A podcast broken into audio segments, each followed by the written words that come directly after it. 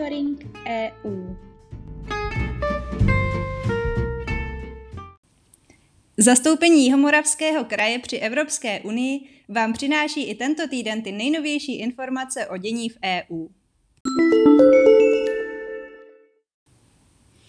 Aktuálně z EU. Emmanuel Macron obhájil svůj mandát a bude prezidentem dalších pět let. Stávající šéf Elizejského paláce porazil krajně pravicovou političku Marie Le Pen, když získal 58,55% hlasů. Macrona však volilo podstatně méně francouzů než před pěti lety, kdy se stal prezidentem poprvé. Již po zveřejnění projekcí vypukly v některých francouzských městech protesty, policie DAF rozháněla slzným plynem. Slovinci v nedělních parlamentních volbách hromadně hlasovali pro změnu a ukončili tak vládu Janese Janči. Předali osud země do rukou Robertu Golobovi, vůdci ekologického hnutí za svobodu, který chce vést progresivní koalici. Po sečtení téměř všech hlasů získalo hnutí Svoboda 34,5% hlasů, což mu zajistilo 41 křesel v 90 členem národním zhromáždění. Jedná se o nejlepší volební výsledek hnutí v historii Slovinska. Golob i zástupci ostatních středolevých stran opakovaně prohlásili, že jejich prvním krokem bude podpora návrhu zákona předloženého občanskou společností, který zruší škodlivé zákony a opatření přijatá předcházející vládou. Britská vláda se chystá již po čtvrté odložit zavedení pobrexitových kontrol na dovoz čerstvých potravin z Evropské unie. Tajemník pro brexitové příležitosti Jacob Rees-Mogg krok odůvodňuje snahou ulevit v době rostoucích cen domácnostem a dodavatelským řetězcům, které se již nyní potýkají s problémy v důsledku války na Ukrajině. Británie měla původně s kontrolami začít v létě roku 2020. Krok byl ovšem tehdy odložen na loňský březen, načež následovaly odklady na loňské září a nakonec až na začátek letošního července. Nový termín zavedení kontrol by se v případě opětovného odkladu posunul až na rok 2023. Vývoz Británie do Evropské unie přitom podléhá již mnoho měsíců plnému unijnímu režimu kontrol. Ruská plynárenská společnost Gazprom ve středu zcela zastavila dodávky plynu do Polska a Bulharska. Své rozhodnutí zdůvodnila tím, že místní plynárenské podniky Prnik a Bulgars odmítli za plyn platit v rublech, jak Moskva požaduje. Cena plynu pro evropský trh se pak výrazně zvýšila. Předsedkyně Evropské komise Ursula von der Leyenová postup Moskvy označila za pokus využít plyn k vydírání evropských zemí. Členské země EU mají však podle ní připraveny nouzové plány, protože se na tuto situaci s ohledem na ruskou invazi na Ukrajinu připravovali.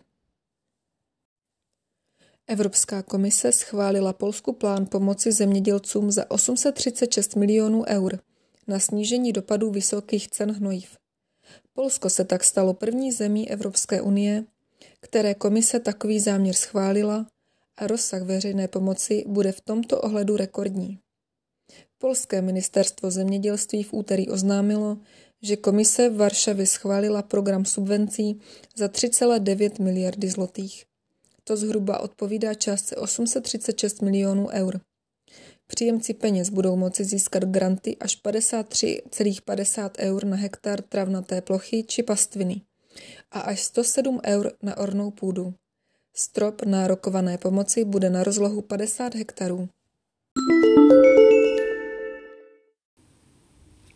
Zprávy z evropských institucí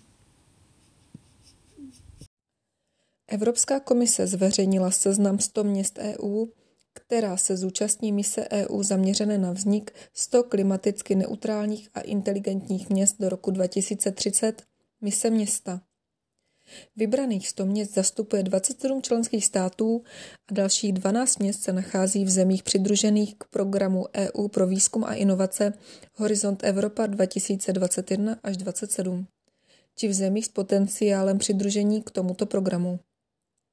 Aby se mohly zahájit inovace vedoucí ke klimatické neutralitě do roku 2030, mise zaměřená na města získá na období 2022 až 2023 360 milionů eur z prostředků programu Horizont Evropa.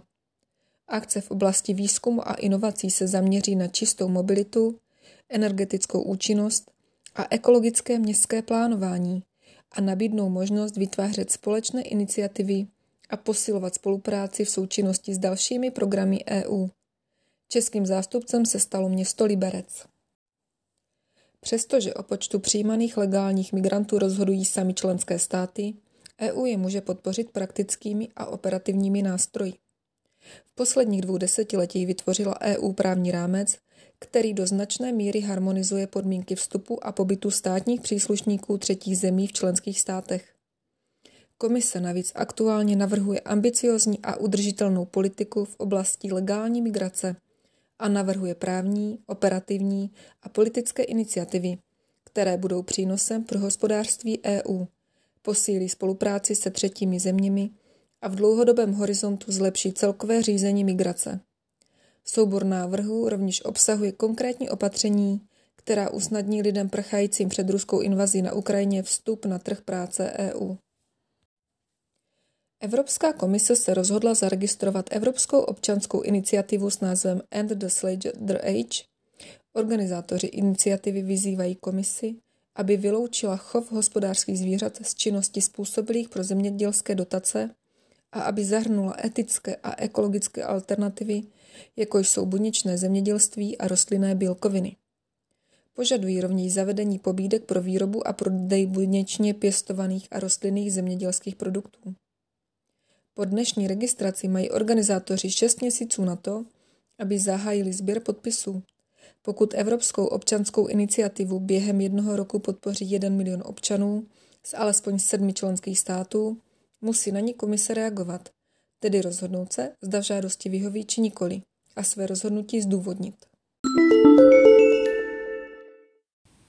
Zprávy z činnosti zastoupení Ve dnech 20. až 28. dubna se v Bruselu uskutečnil festival One World, Jeden svět, a Jihomoravský kraj byl jedním z partnerů festivalu. Diváci měli možnost zhlédnout vybrané dokumenty o lidských právech a po projekcích následovala diskuze s obránci lidských práv, filmaři, politiky či se zástupci mezinárodních neziskových organizací.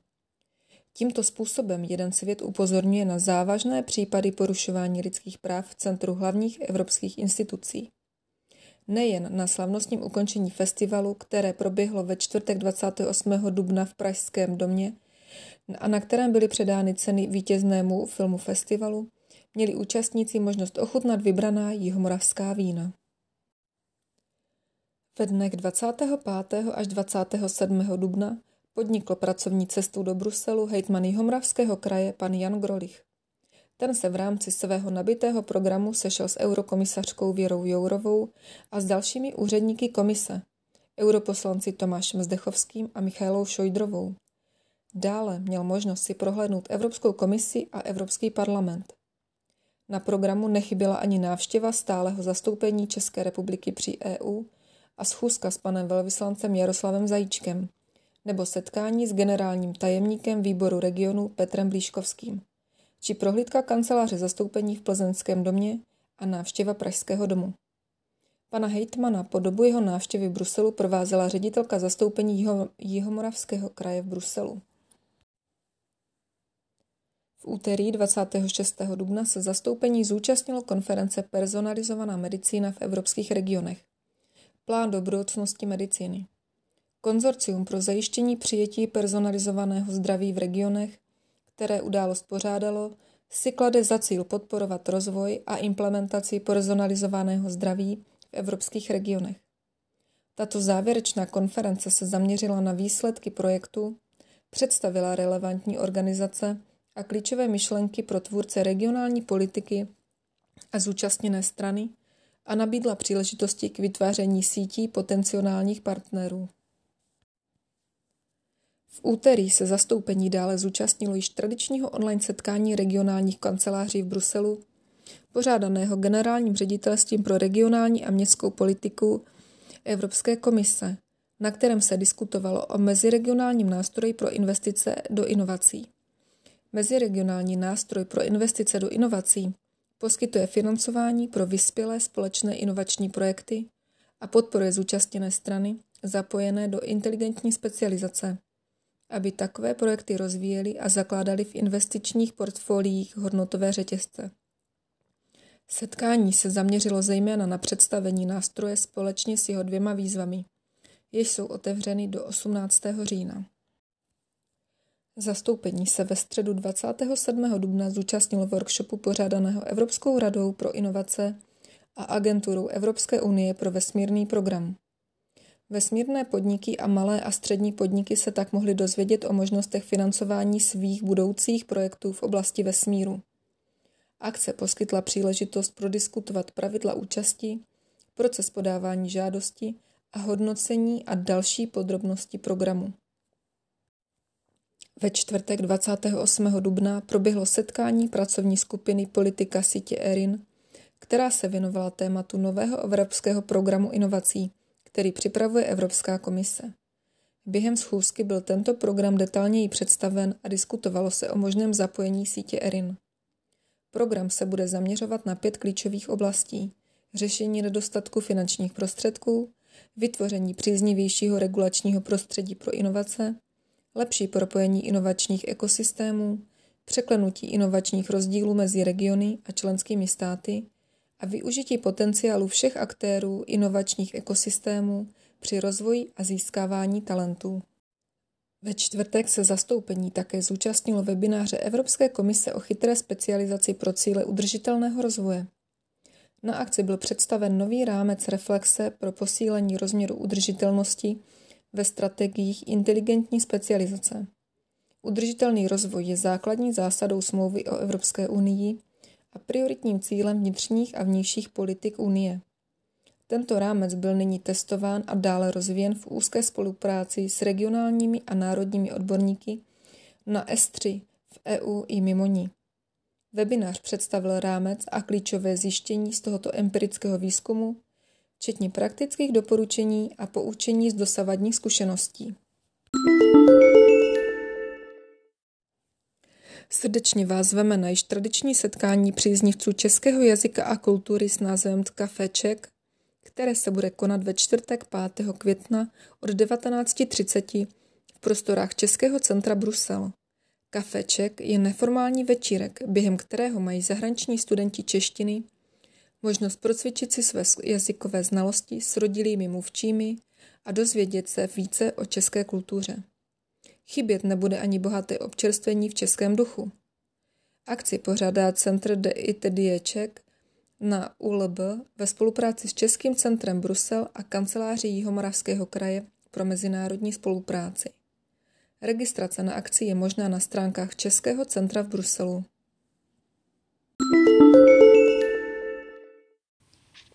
Celý monitoring EU si také můžete přečíst na našich webových stránkách www.kjmk.eu v sekci aktuality.